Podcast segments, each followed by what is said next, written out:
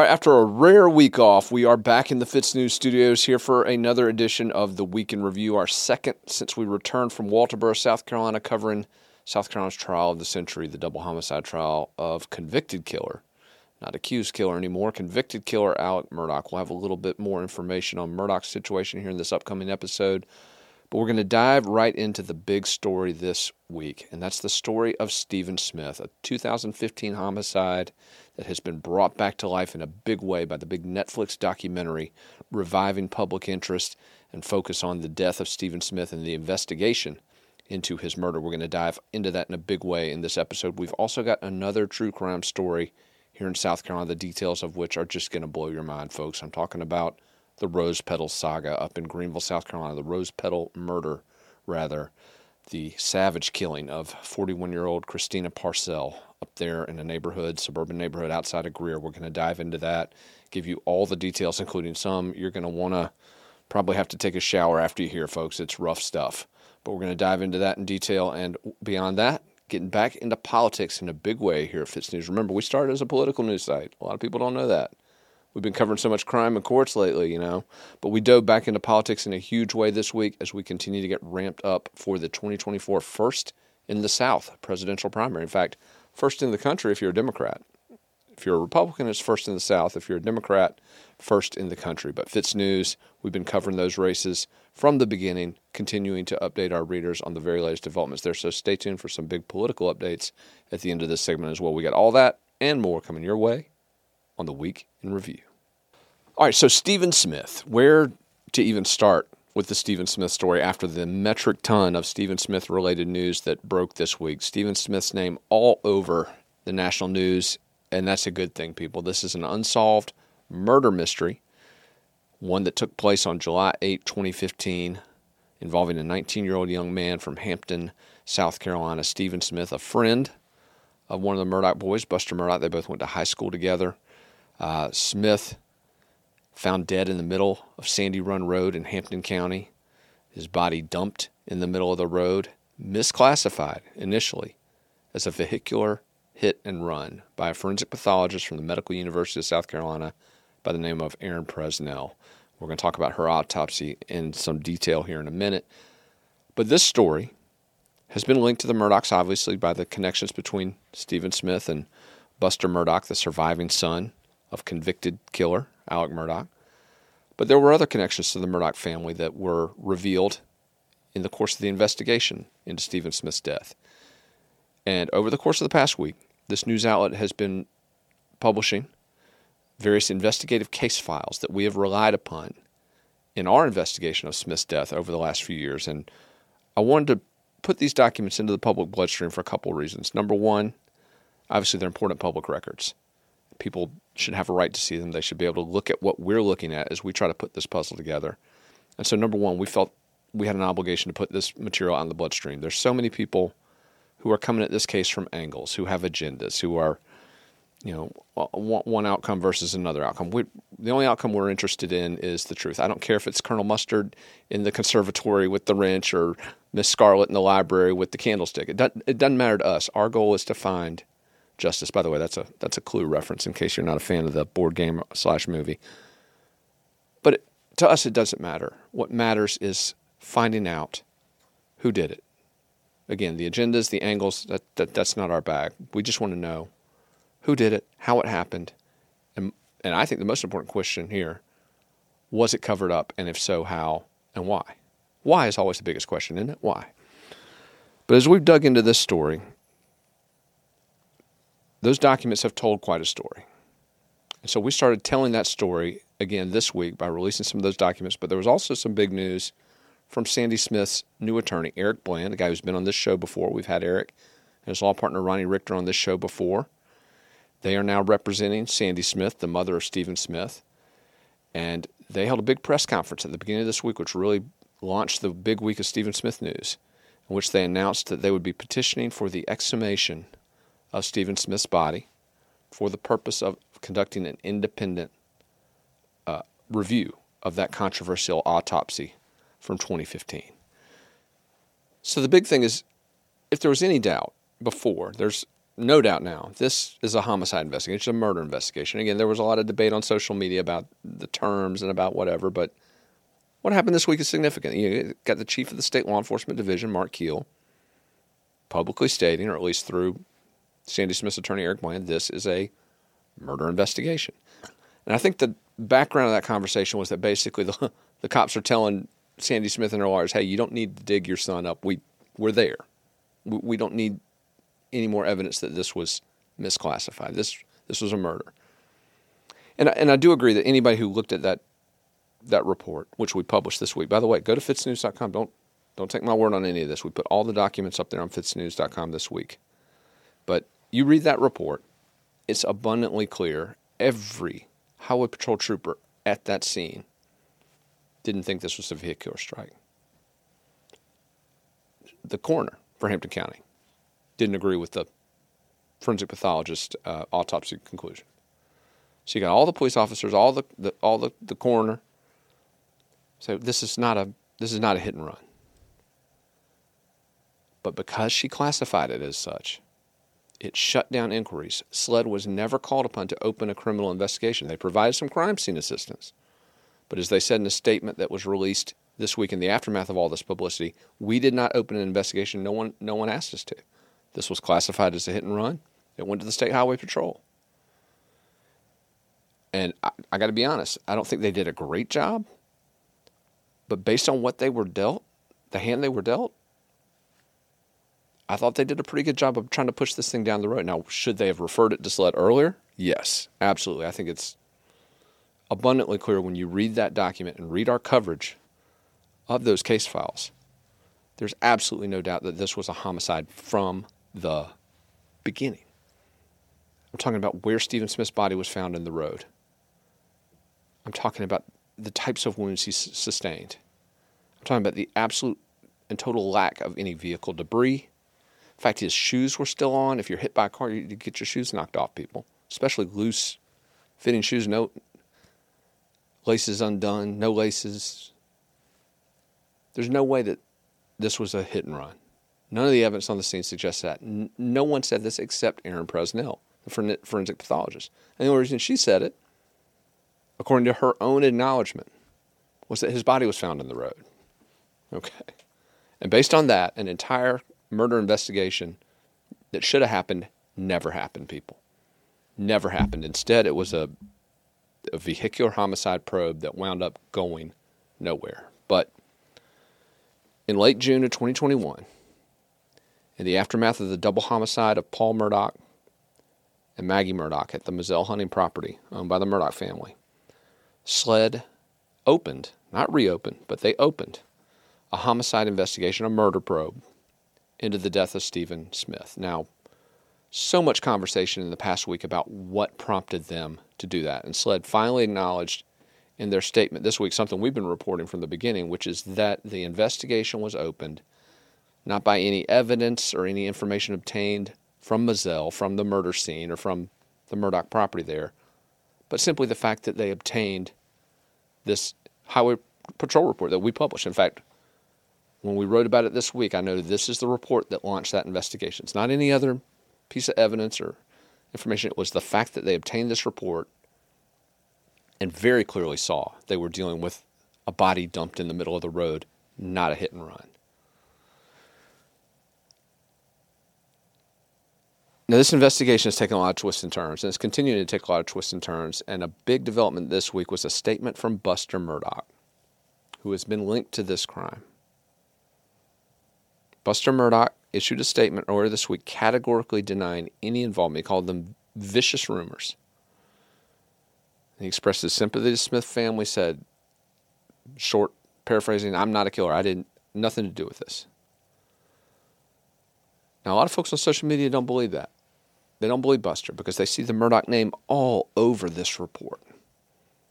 But as of this writing, as I pointed out on many occasions, there's nothing to suggest Buster Murdaugh or Paul Murdaugh or any other Murdaugh for that matter was directly involved in Smith's killing. Now, I've been trying for a long time to get law enforcement prosecutorial sources to come out and say this and said that, which is which is interesting. I, I understand they don't want to exclude or include anyone preemptively. But again, this is the same agency that made it pretty clear within 48 hours of the Moselle homicide that Alex Murdaugh was their primary suspect, their person of interest, we called it, but they made it clear they knew who it was at the beginning. In fact, we've talked to law enforcement officers who said they knew within five minutes of being on that scene that Alex Murdaugh was guilty of killing his wife and son. But on the Buster Murdaugh case, again, we're still almost eight years now out, but nobody's exonerating Buster Murdaugh at this point. In fact, there was a lot of dispute whether or not that statement that Buster put out,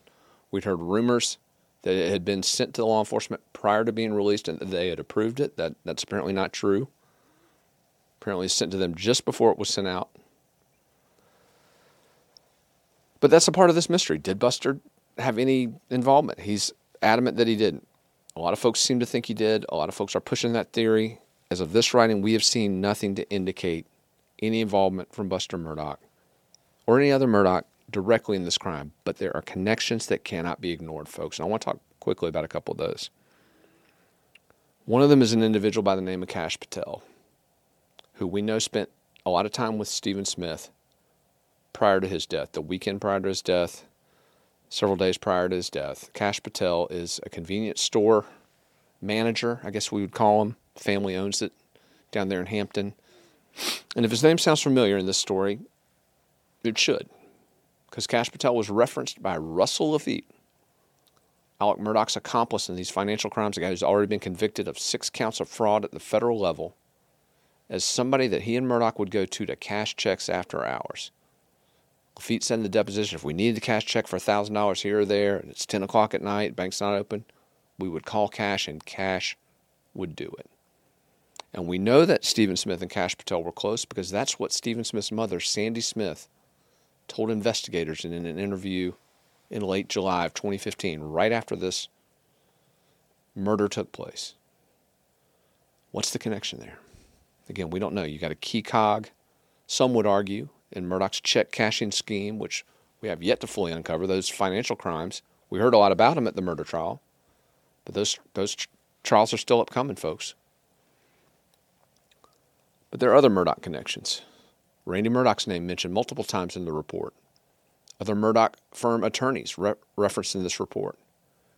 And they're referenced in the context of either filing suit against or repping individuals who claim to have hit a deer. That's right, hit a deer on Sandy Run Road on the night Stephen Smith was murdered. And according to our sources, those individuals referenced in the report are the top suspects at this moment in the death of Stephen Smith. Do I buy that?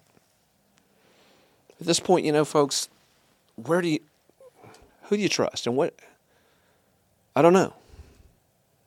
We've dug on this story so hard and for so long, and it seems like every time we get to a point of maybe breaking through, like this week, thinking we would maybe get some sense of whether Buster Murdaugh and the late Paul Murdaugh would be officially excluded from this inquiry. No. They're not officially excluded. Nobody's officially excluded or included at this point. But those Murdaugh connections are all over that report. And again, you can check it out at fitsnews.com. But there's one more angle that we need to talk about as it relates to the Stephen Smith murder investigation because this is important. And during their press conference earlier this week, Eric Bland and his team, a comment was made by Eric Bland about how they were going to dig into Stephen Smith's communications into his messages, into his electronic devices, into the communications that he was having leading up to his death. Well, we have done some of that already. And it's not pretty. There are some details of Stephen Smith's life that are going to be difficult to talk about. And they're going to be difficult to reconcile with, again, where some want the truth to go in this case. But we're going to have to discuss those things. And so far, this news outlet has referred to those details simply as high risk behavior. And we've left it at that because, again, we don't want to drag a family through something like this. And but when we're talking about leaving no stone unturned, and I, I credit Eric Bland and Ronnie Richter and their team for wanting to look at these communications because they are important. But there was no shortage of individuals, folks, with a potential motive in this case. And a lot of them have no connection to the Murdaugh family. Some of them might. We're just looking into that black book. But as I noted, and I've repeated this quote several times, is that everyone assumed that this was the Murdaughs, that this was a Murdaugh murder. But as my sources down in Hampton have consistently said, there were a lot of names in Stephen Smith's little black book, and we're going to have to dig into those.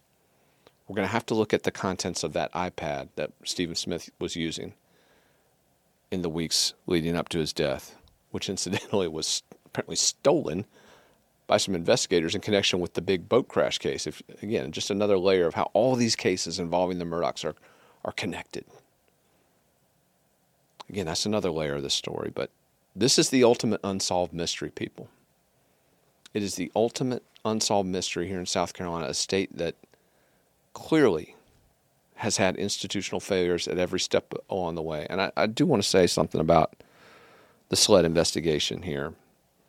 When SLED opened the investigation into Stephen Smith's death back in June, June of 2021, after the Murdaugh murders at Moselle, was very optimistic as to where that investigation was going. But I'm concerned now.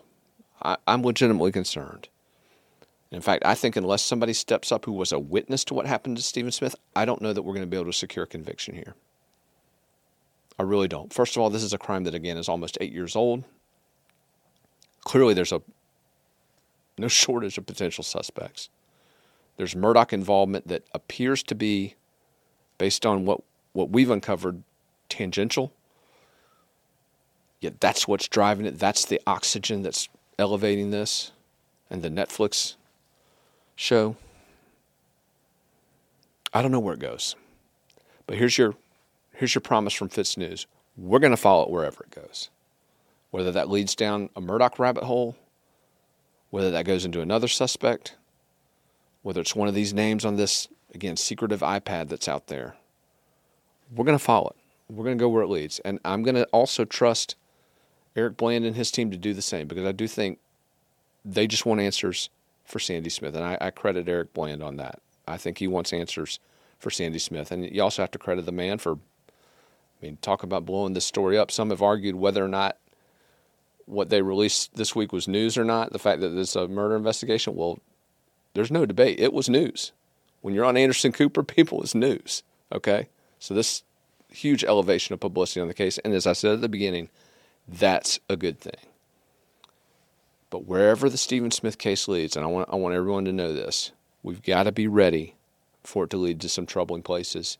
And we've got to be able to set aside our blinders, our preconceptions, and any agendas and f- focus solely and squarely on where the facts take us. That's what Fitz News has done on this case from the beginning.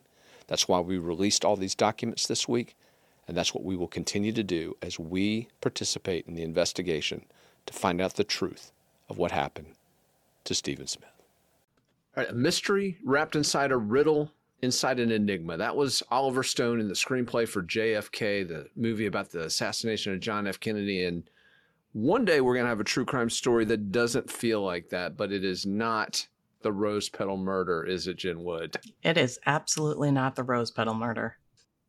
This story has incredible layers to it, and I want to start at the beginning uh, 10 a.m., October 13, 2021, the Canebrake neighborhood in Greer, South Carolina, outside Greenville, the most populous city in the upstate of South Carolina.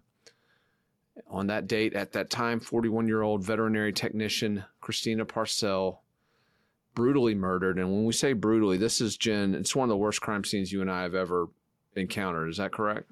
I that's yeah, it is uh it was a vicious murder Yeah, Greenville County Sheriff Hobart Lewis held a press conference when they were announcing the arrest of the prime suspect in this, and we'll, we'll get to that in a minute.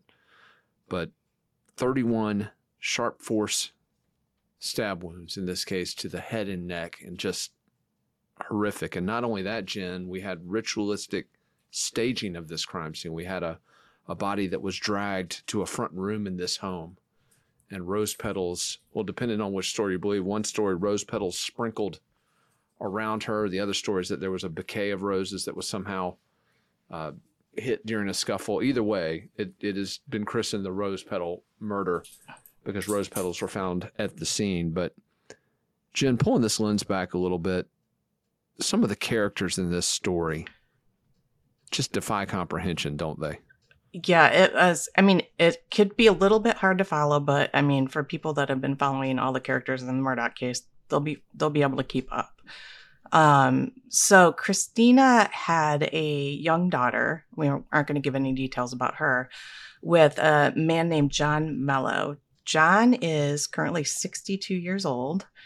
Um, so that is one name you need to remember when looking at this case. And her fiance, who's the one that called 911 that morning and reported that he had found her body, his name is Bradley Post. Bradley is, I believe, 67 years old, if I remember correctly. And then we go into the murder suspect that was arrested, which is a whole different character. And at first, not many were sure how this this man was tied to Christina Parcell. His name is Zachary Hughes. He is um, a young man. That's I'm going to look at my notes so I make sure I get his name right. Zachary uh, David Hughes. D- yep, Zachary David Hughes. 31 um, now, isn't he?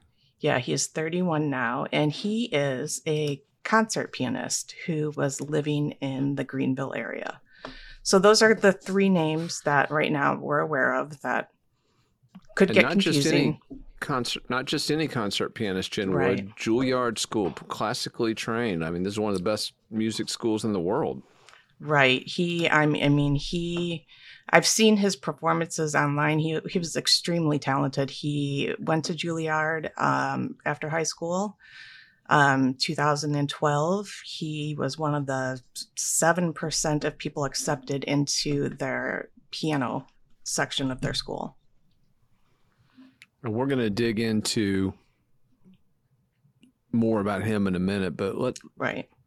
Let's go into some of these. You, you mentioned Bradley Post, the individual mm-hmm. who called 911 in the aftermath of this horrific discovery of uh, Parcell's body, but he's been charged in connection right. with this case too, hadn't he? Let's walk right. us through that.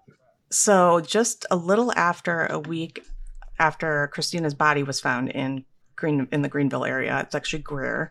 Um, Bradley Post was arrested and charged with five counts of some very disturbing crimes. So I think when that happened, a lot of people were, you know, in the area were thinking, well, obviously Bradley Post is, you know, eventually going to be charged with a homicide. So I, I think it, it, the charges, first of all, were horrific that he was charged with and you know being so close clo- the arrest being so close to the homicide seven was, days after. Right just seven days after. He was arrested on october 19th hmm. um, six days so, after yeah. Yeah six days. So he was arrested in connection with a child pornography investigation and it was related to evidence that they found at the murder scene USBs. There were multiple computer yep. files and USB drives, thumb drives. There was also envelopes of cash in yep. Christina Parcell's purse that were found at the crime scene. Drugs found at the crime scene as well. But yep. Jen, we started to see this case take an ominous turn in the early part of, of last year, 2022. February, we saw a lawsuit filed by a friend of the daughter of, of Parcell and, and John Mello, uh, a Jane Doe who who alleged, again, being subjected to potential child sexual assault, but also certainly child pornography. And then a few right. months later, the guardian for Parcell's daughter and Mello's daughter filed her own case, alleging yep. similar uh, p- potential sex abuse, but certainly child pornography. So all of a sudden, Jen, you know, you had, like you said, this aftermath where there was fear in the community. There was, you know, this perception that, okay, they've got their guy maybe, but, you know, this awful crime and this victim who was such a loving mother and a, a vet tech who cared for animals. All of a sudden, this this myth starts to get shattered with these civil suits. Is that correct? Yep, the civil suits, and then the five counts of sexual exploitation of a minor and one count of sexual exploitation of a minor in the third degree. So there were five counts in the first degree, one count in the third degree, and then one count of third degree criminal sexual conduct with a minor and one count of buggery. So the multiple charges filed against Bradley Post, criminal charges, and then add to those the civil lawsuits, and people were, their eyes were bugging open. But it got worse, didn't it? Yeah, did not it got get worse. better. You can't imagine it getting worse, but it did. And let's go back to that last chart you were talking about buggery. Now, in most states, if there are sexual assaults committed against animals, because let's let's be honest, an animal cannot give its consent. So Right. any any sexual activity of that nature is it, it's an assault. I mean, let's call it what it is. But most states you have anti-bestiality laws. But in South Carolina there is no specific anti-bestiality statute. There's simply buggery, which is a catch-all which could include any manner of things not not just bestiality but you know potentially sexual conduct between one person and another but in this case the buggery charge we've been able to confirm it is linked to sexual activity with animals and not just Bradley Post but the late Christina Parcell both of Right. them implicated in in this uh, again they call it abominable in the statute. I, I agree with that. I mean just horrific. And jen she wasn't just a vet tech was she? She fostered some of these animals didn't she? Yeah, so uh, some of the neighbors had reached out and said that, you know, when she was living in the house on Canebrake where her body was found, she would often bring dogs home to foster them. And they said they thought it was a little weird because typically when you foster a dog, you, you know, foster them for an extended period of time, but she would mm, only keep Several the weeks. dogs. Right. She would only keep the dogs for a day or two, which they, I mean, they found a little odd at the time and then more so after information started coming out. now at this point though we don't have any information that these graphic streams cross the the child animal thing so far we we're hearing those are separate but but still i mean it's i mean it's almost like you got to take a shower after digesting this information it's I- awful Yeah, I mean, I made the mistake of Googling buggery because I had never heard, uh, honestly, never heard, heard that term before. I don't recommend doing it because the results that you get are not what you want to see on your computer. Yeah, we were Googling a lot of stuff in preparation for our reports on this this past week. We were Googling the buggery statute. We were also looking at the various bestiality laws around the country. And our director of special projects, Dylan, jo- Dylan Nolan, made the nice joke that I should start throwing some peanut butter Google searches in there just to mix things up. I'm glad I didn't do that because I'm that that would likely mean I wouldn't be here on the show this week if I'd thrown that in the Google search. But um, but Jen, I mean, how does the story? Where does? I mean, here's what I'm trying to understand. And we had a quote from one of the sources that's been giving us some of the best information on this story. Um, and the quote was to the effect of, you know, I just wish that this guy had gotten the other, the fiance too, almost like give this guy a medal for, for Right. taking this this woman out. So how do you how does this change the prosecutorial calculus of this So, case? I- I mean, I think to to to truly get into that, we need to look at who Zachary Hughes is and how. I mean, he seemingly has no ties to Christina Parcell. So, so Zachary Hughes, the musician. Um, so let's back to back to the three people and that names come up off most often in this case. The first one I mentioned is John Mello. And John Mello was also arrested just a week after Christina Parcell was murdered. Um, he was arrested when he flew back in from Italy for child custodial interference. So he had taken their young daughter to Italy, basically fleeing the country with her. So during the course of the investigation, um, they had obtained Zachary Hughes's phone and were able, they didn't have the passcode, but they were able to get some of the contents off of the phone. And they found various communications between um, Zachary Hughes and John Mello. So it sounds like what they've determined is that John Mello had hired Zachary Hughes to do odd work, you know, odd jobs around the house for him, and that's how they knew each other. So John uh, Mello is also a music producer. So I wondered, you know, in that small community of Greer, if that's how their paths had crossed. But they could only get some of the information from Christina's or from Zachary Hughes's phone. So they um, filed a motion to compel the court to, you know, basically ask the court to compel Zachary Hughes to provide his cell phone password. That motion, the order was granted in the in favor of the prosecution, and they have compelled Zach to provide his six-digit passcode to his phone to as far to my knowledge, he has not done so yet. He yeah, is, he you know, sit, right. He has not been. He's under he a not, court order to do it. Right. He's under a court order, but he was arrested and wasn't given bond, so he's already sitting in a jail cell. I'm not sure what else they can do to him to make him give up that passcode.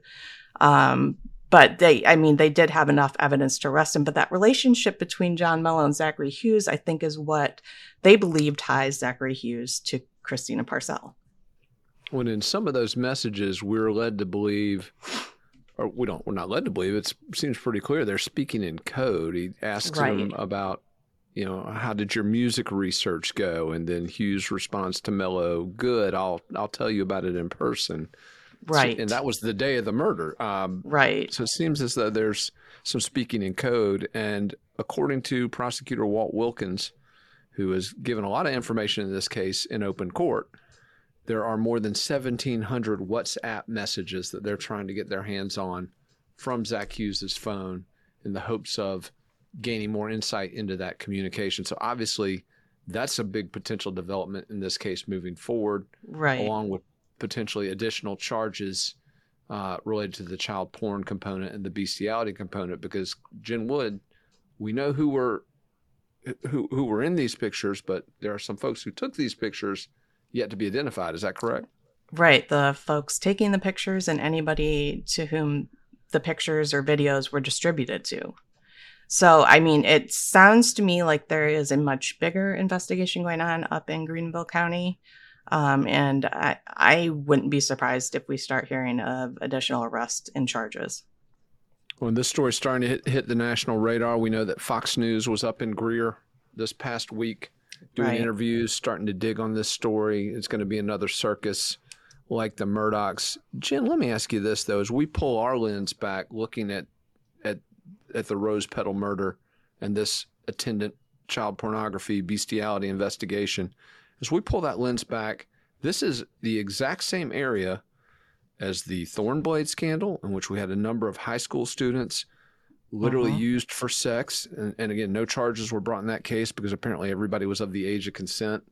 Right. Um, but you had that. You have Rockstar Cheer. I mean, this is the city where Scott Foster, uh, right. whose August suicide literally was the, the the impetus for the Cheer Incorporated scandal, which we've covered. You've done amazing work on this, Jen.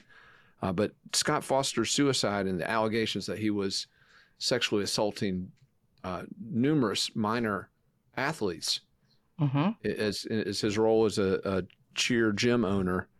That's right in this neighborhood too. All of this right. stuff right. Yeah, Greer is a tiny, you know, small suburb right outside of Greenville, South Carolina. Um, its population's just over thirty thousand people. It is not a. I mean, it's not a huge city. It's a it's a smaller community, mm-hmm. and for that that number of ongoing child sex abuse investigations to be kind of popping up in such a short time frame to me i think is concerning. And i i hope that authorities are looking at potential ties between all of these individuals. Well i hope so too. Right now we know the greenville county sheriff's office is the lead investigative agency mm-hmm. on these cases. Obviously 13th circuit solicitor walt wilkins will be conducting the trial of Zachary Hughes, which we're expecting to take place in early 2024. Before we go, Jen, just want to point point out the case against Hughes is pretty strong. They've got I his, think it's his DNA right. I think it's I think it's strong, um, but the, you know the the victims aren't overly. I mean, sympathetic. I, it's going to be an interesting case legally um, because I think you know you look at what Christina and her fiance were into, and you know, her the father of her child taking her kid to Italy. You know, I I as a mom, to me, I'm like, well, I'm not entirely like I just it's it's it's a hard case to look at because you wonder, you know, if decisions were made that you I mean, I'm not entirely sure I wouldn't have made some of the same decisions. I don't know. Yeah. I mean, no, it is. It's a, it's going to be a, it's going to, like we said, it's got layers beyond. Yeah. Belief. And no, and just, no charges have been filed against John Mello relating to the homicide. Um, just to make sure people are clear on that. To date, no charges have been filed. The only charge that's been filed against him was the um, custodial inter- interference charges. But he's clearly a person of interest and connection with this ongoing investigation. Clearly. Yeah. Right. But I mean, obviously, there's some more layers. Right. Yeah. Well, count on us to continue to dig into this case. Jen Wood, I want to thank you for coming on and talking about this story. You've been digging deep on it. We published our first report on the Rose Petal murder just last week, had a follow up this week. We've got a big story coming Monday. Jen Wood's been doing a deep dive into Zach Hughes, the accused killer in this case. So be on the lookout for that. Next week, Jen Wood, thank you for coming on. Keep it tuned to FITSNews for the very latest on this story. All right, our last segment today, I'm going to talk about a series that we just launched on FITSNews last week. It's our Political Stock Index. And if you are interested in following the 2024 presidential campaign, you better come to South Carolina, people. This is where it happens. 2016, Donald Trump won the White House based in no small part on his performance here in early voting in South Carolina. Four years later, Joe Biden was dead in the water until a big victory in First in the South, South Carolina. It's a state that picks presidents, people on the Republican side, on the Democratic side. FITSNews has been covering that process for years. We're going to be your go to source on here. And that political stock index, a key indicator who's up, who's down. You got to check that out to find out. We've got a big update this week looking at the 2024 Republican field Trump, Ron DeSantis, and Nikki Haley. South Carolina's own. We gave her a lot of love this past week. She did some good work on the issue of entitlements. We talked about that extensively on our news outlet. You can check that coverage out under the 2024 tab on fitsnews.com. But if you haven't looked at it yet, visit that political stock index. We don't just focus on the national candidates, though. This is very important. We focus on the state leaders, those movers and shakers who are vying to impact public policy here in South Carolina. We had some big developments on that case this week. The state's Comptroller General, Richard Eckstrom, guy has held this office for 20 years. He's weathered numerous scandals. One finally got him this week, folks a $3.5 billion hole in the budget, an accounting error. How do you have an accounting error of $3.5 billion? I mean, even at the federal level, that would be huge. But at the state level, it's, it's just gargantuan, a huge embarrassment for the state of South Carolina, their top accountant missing $3.5 billion. So Richard Eckstrom, 74 years old, the state's top accountant, resigned his office this past week. FITSNews covered that, and we've got an exclusive report up on who might follow him in office. Former state representative. We've got a report on that on our site as well. And both of those individuals are referenced in that Palmetto Political Stock Index. FITSNews is your go to source, people, for First in the South news. We're going to be looking forward as this process ramps up. We've got a couple big events coming up in the next few months as these, not only the candidates, but the interest pushing them and pulling their strings, they start coming to South Carolina vying for those critical early votes. South Carolina's where it's at, people, again. If you're a Democrat, if you're a Republican, this is the state that picks presidents, and FITSNews is the site that covers it closer than anybody. All right, that is a wrap for this week's edition of the Week in Review. Thank you all for tuning in. I want to thank Jen Wood for joining us on that segment on the Rose Petal murder. Be on the lookout for her big report early this coming week on Zach Hughes, the suspect, the accused killer, actually, in that case. Be on the lookout for Jen Wood's report. She's been doing a lot of work on that. Also, be on the lookout next week, an issue our audience is intimately familiar with judicial reform here in South Carolina, the way that judges are selected, uh, Attorney General Alan Wilson has got a big coalition. They're holding a press conference early next week on the issue of judicial reform. FITSNews will be there. We've been covering this issue already on the site, but look for us to file an updated report on that. We've also got a trip back to Walterboro, folks. We're going to be interviewing some folks as part of our Murdaugh trial retrospective coverage, talking to some of the first responders who were on the scene at Moselle in the immediate aftermath of that brutal homicide, the trial of the century, the crime of the century in South Carolina. We're going to talk to some of the folks who saw it first. All that and much more will be headed your way on next week's edition. But for now, thanks for tuning in. We will catch you next time.